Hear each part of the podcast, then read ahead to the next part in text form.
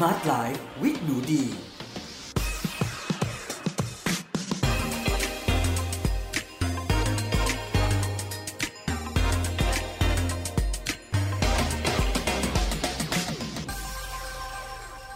วัสดีค่ะ ยินดีต้อนรับเข้าสู่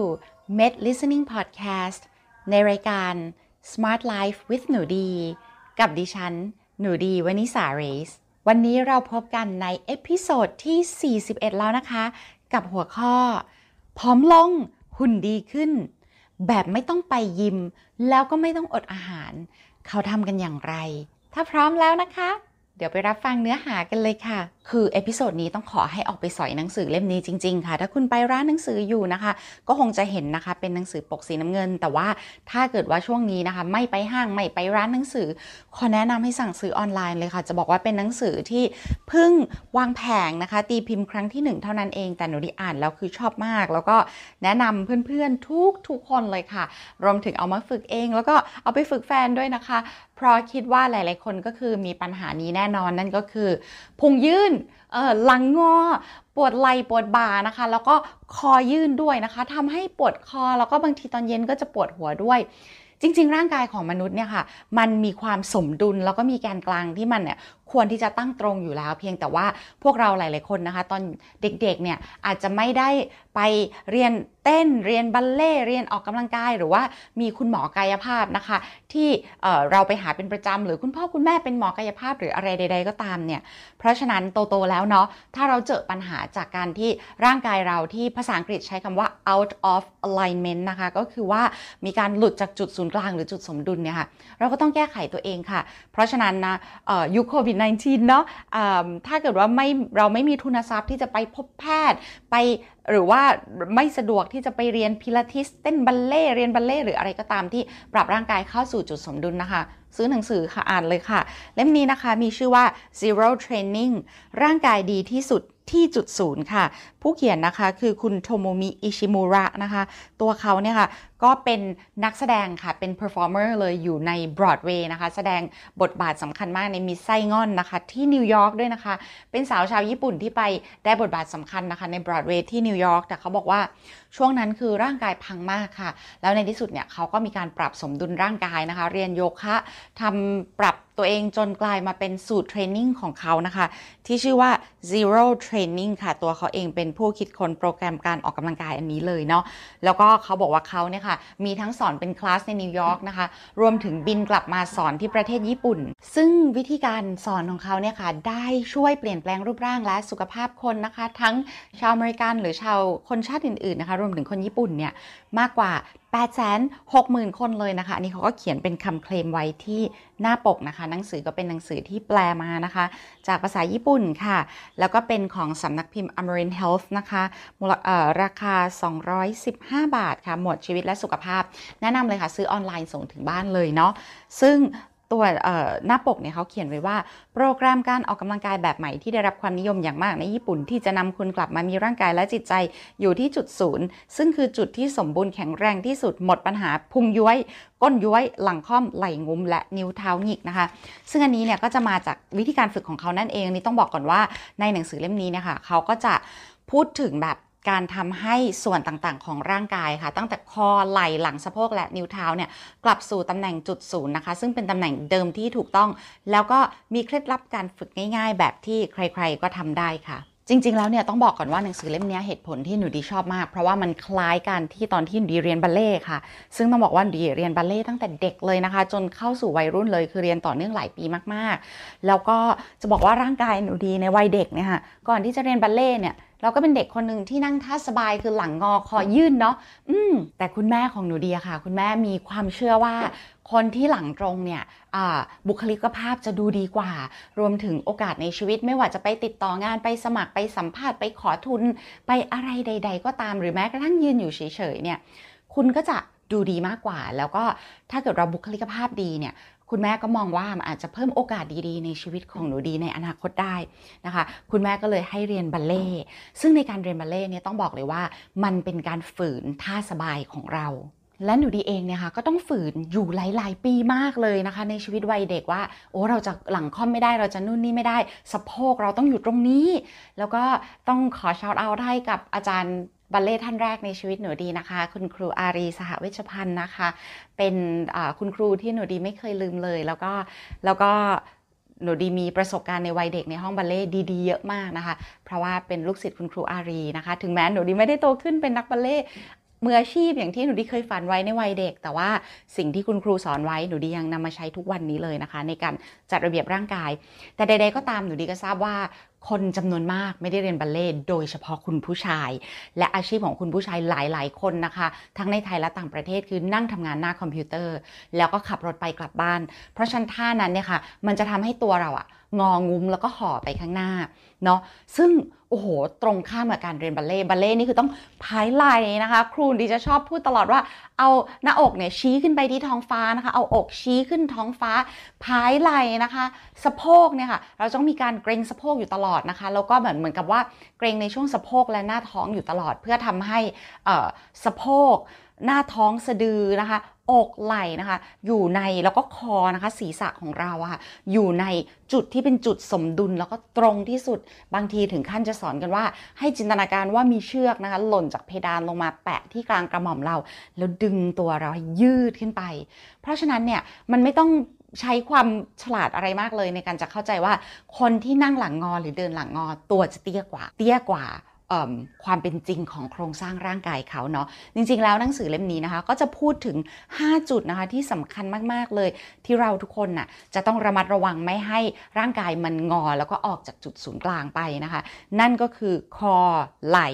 หลังสะโพกและนิ้วเท้าค่ะ ซึ่งถ้าใครนะคะมีโอกาสได้ซื้อหนังสือเล่มนี้นะคะ เมื่อเปิดมาเนี่ยคุณจะเห็นเลยว่า เขาจะสอนดังนี้ค่ะ ก็คือที่นิ้วเท้าเนี่ย เวลาที่เราวางเท้าเนี่ยมันสำคัญมากๆ เพราะว่าจุดศูนย์ถ่วงของร่างกายอะค่ะ มันจะทำให้เราอะเหมือนกับทิ้งน้ำหนักไปตรงไหนเนี่ยศูนย์ถ่วงเราจะอยู่ตรงนั้นเนาะลองดูอย่างนี้นิดนึงถ้าใครฟังอยู่ตอนนี้แล้วบังเอิญสะดวกที่จะยืนเนี่ยลองยืนขึ้นมาแล้วคุณจะเห็นว่าถ้าคุณยืนเท้าเนี่ยห่างกันระดับหัวไหล่แล้วเป็นเลข 11เนี่ยน้ำหนักของเรามันจะกระจายที่ 2 เท้า แต่หนูดีประสบการณ์ตรงตอนเรียนบัลเล่ถ้าเราจะหมุนเราต้องหมุนด้วยเท้าเดียว ใช่ไหมคะเคยเห็นบัลเล่ที่เขาแบบ อ่อ point แบบ point toes ใช่ไหมคะ ก็คือปลายเท้าจะจิกลง แล้วเราต้องหมุนจากตรงนั้น เพราะฉะนั้นเนี่ยเวลาเราฝึกเราเรียน เราจะต้องฝึกในการย้ายศูนย์ถ่วง เช่น วันเออถ้าหมุนนี้เราจะหมุนที่เท้าขวา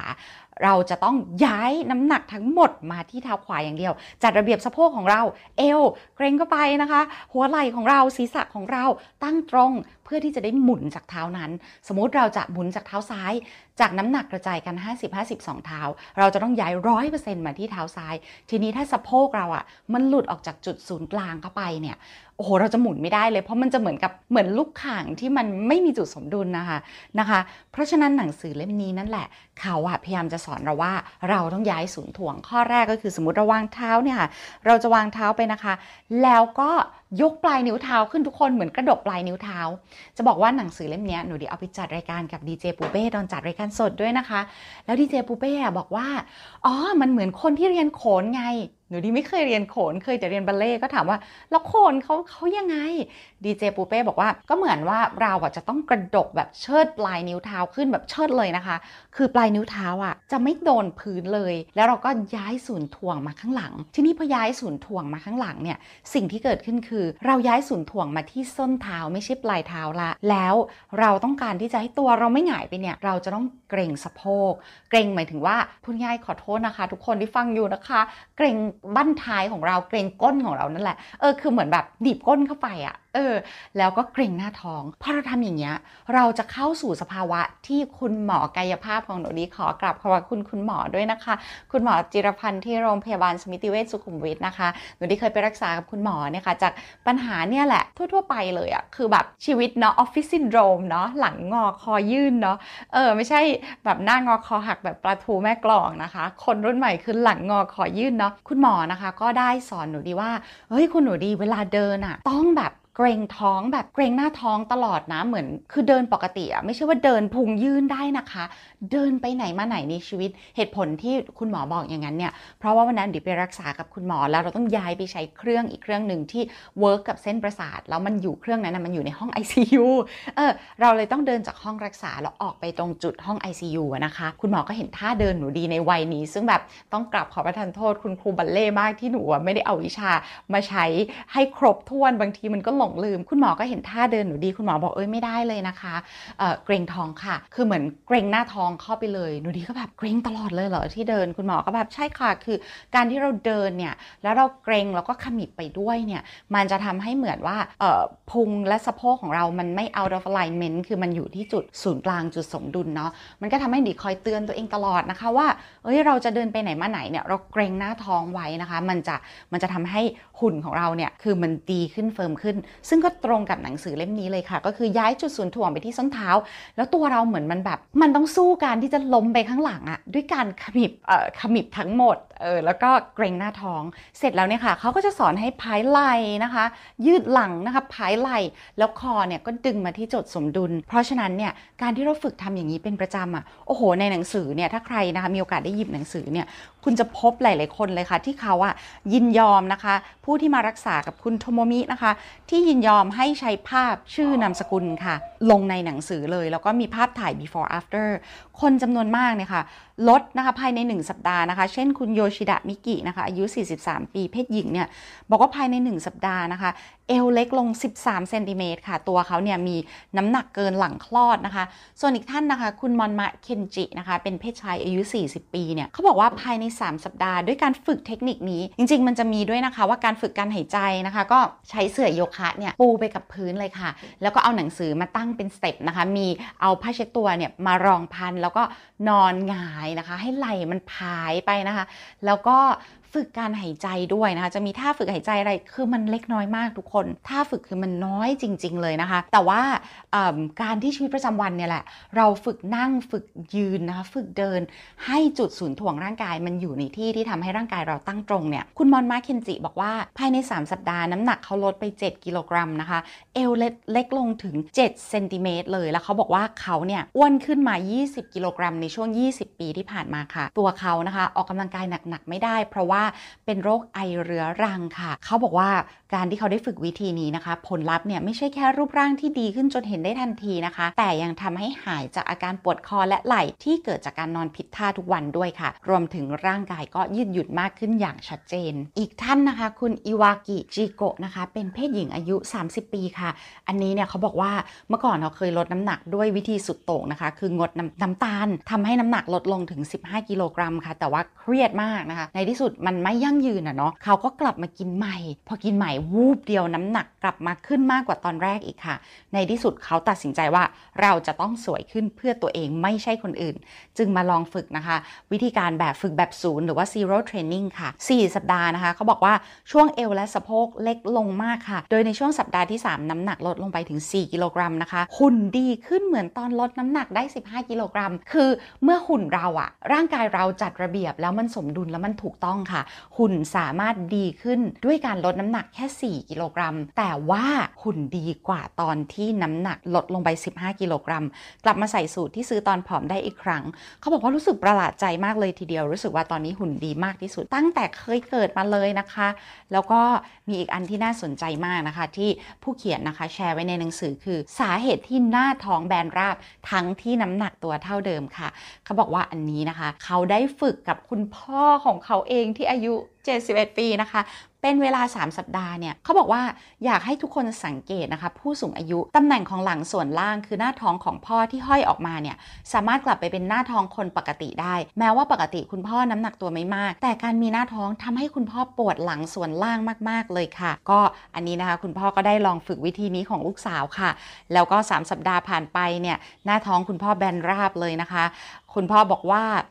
รู้สึกเหมือนไม่ใช่ร่างกายของเราเลย อันนี้พูดพร้อมหัวเราะเนาะแล้วก็เอวคุณพ่อนะคะ บอกว่าโอ้สบายมากเหมือนกับว่ามีปีกงอกออกมาจากหลังเลยทีเดียวค่ะ ตัวรอบเอวของคุณพ่อนะคะ ลดลงไป5เซนติเมตรแม้น้ำหนักจะไม่เปลี่ยนแปลงมากเท่าไหร่ แต่ร่างกายของคุณพ่อนะคะ เปลี่ยนแปลงไปมากมายเลยค่ะ จากการที่ทำให้ร่างกายนะคะ เข้าสู่จุดสมดุล ไม่ใช่ว่า สะโพกยื่น ท้องยื่น หลังงอคอยื่น ไม่ใช่แล้วเนาะแล้วก็ตัวยืดตรงนะคะ เพราะฉะนั้นหนูดีก็เลยอยากจะบอกว่าสำหรับ episode นี้นะคะ อยากให้เพื่อนๆทุกคนค่ะ มีโอกาสได้ลองหยิบหนังสือเล่มนี้มา เพราะว่าเวลาที่เป็นหนังสือใหม่อะค่ะ มันจะหาซื้อง่ายแล้วก็สะดวกมากๆเลยนะคะ ไปร้านหนังสือก็น่าจะเห็นอยู่หน้าร้านเลย ต้องบอกว่าเล่มนี้หนูดีไปสอยมาจากร้านหนังสือเอ่อ B2S ค่ะพอเข้าไปถึงเขาก็จัดวางไว้ดิสเพลย์หน้าร้านเลยเป็นอยู่ในหมวดหมู่หนังสือใหม่นะคะ ก็เพื่อนๆลองสอยมาดูเนาะแล้วก็หนูดีอยากจะฝากถึงเพื่อนๆนะคะ หนังสือคือเพื่อนคนหนึ่งที่ดีที่สุดจริง ๆ ค่ะ อย่าหยุดอ่านหนังสือ อย่าหยุดในการที่จะหาข้อมูลใหม่ๆ เพื่อมาพัฒนาชีวิตตัวเองนะคะ เราจะได้มีชีวิตที่ฉลาดแบบ smart life เนาะแล้วก็สำหรับ episode นี้ขอบคุณเพื่อนๆนะคะ ที่เข้ามาฟังกันหนูดี อยากที่จะอยู่ตรงนี้นะคะ เพื่อแชร์ข้อมูลดีๆ ให้เพื่อนๆนะคะ มีโอกาสที่จะได้นำไปทดลองใช้ เพื่อให้มีโอกาสได้ เข้าถึงข้อมูลที่มันเคยเปลี่ยนแปลงชีวิตหนูดีมาแล้วค่ะ ดีใจที่ได้เป็นเพื่อนกันนะคะ และ episode หน้านะพลาดไม่ได้เลยนะคะ episode ที่ 42ทำไมผู้หญิงนิสัยดีถึงไม่รวยค่ะ เราจะมาแชร์หนังสือที่ชื่อว่า Nice Girls Don't Get Rich นะคะ มาฟังกันว่าฝรั่งเขาแชร์ยังไงในเรื่องนี้ค่ะ พลาดไม่ได้เลยค่ะ แล้ววันนี้ขอบคุณมาก ๆ ที่ tune in มาฟังกัน ใครฟังแล้วถูกใจอย่าลืมแชร์ให้เพื่อน ๆ หรือคนที่คุณรักได้ฟังเช่นเดียวกันนะคะ และใครที่อยากให้คุณพ่อคุณแม่เปลี่ยนแปลงโครงสร้างร่างกายนะคะ ลองสอยเล่มนี้มาอ่าน ฝึกให้ตัวเองทำได้เป็นอย่างดี และเอาไปฝึกคุณพ่อคุณแม่หรือคนที่คุณรักค่ะสำหรับวันนี้ สวัสดีค่ะ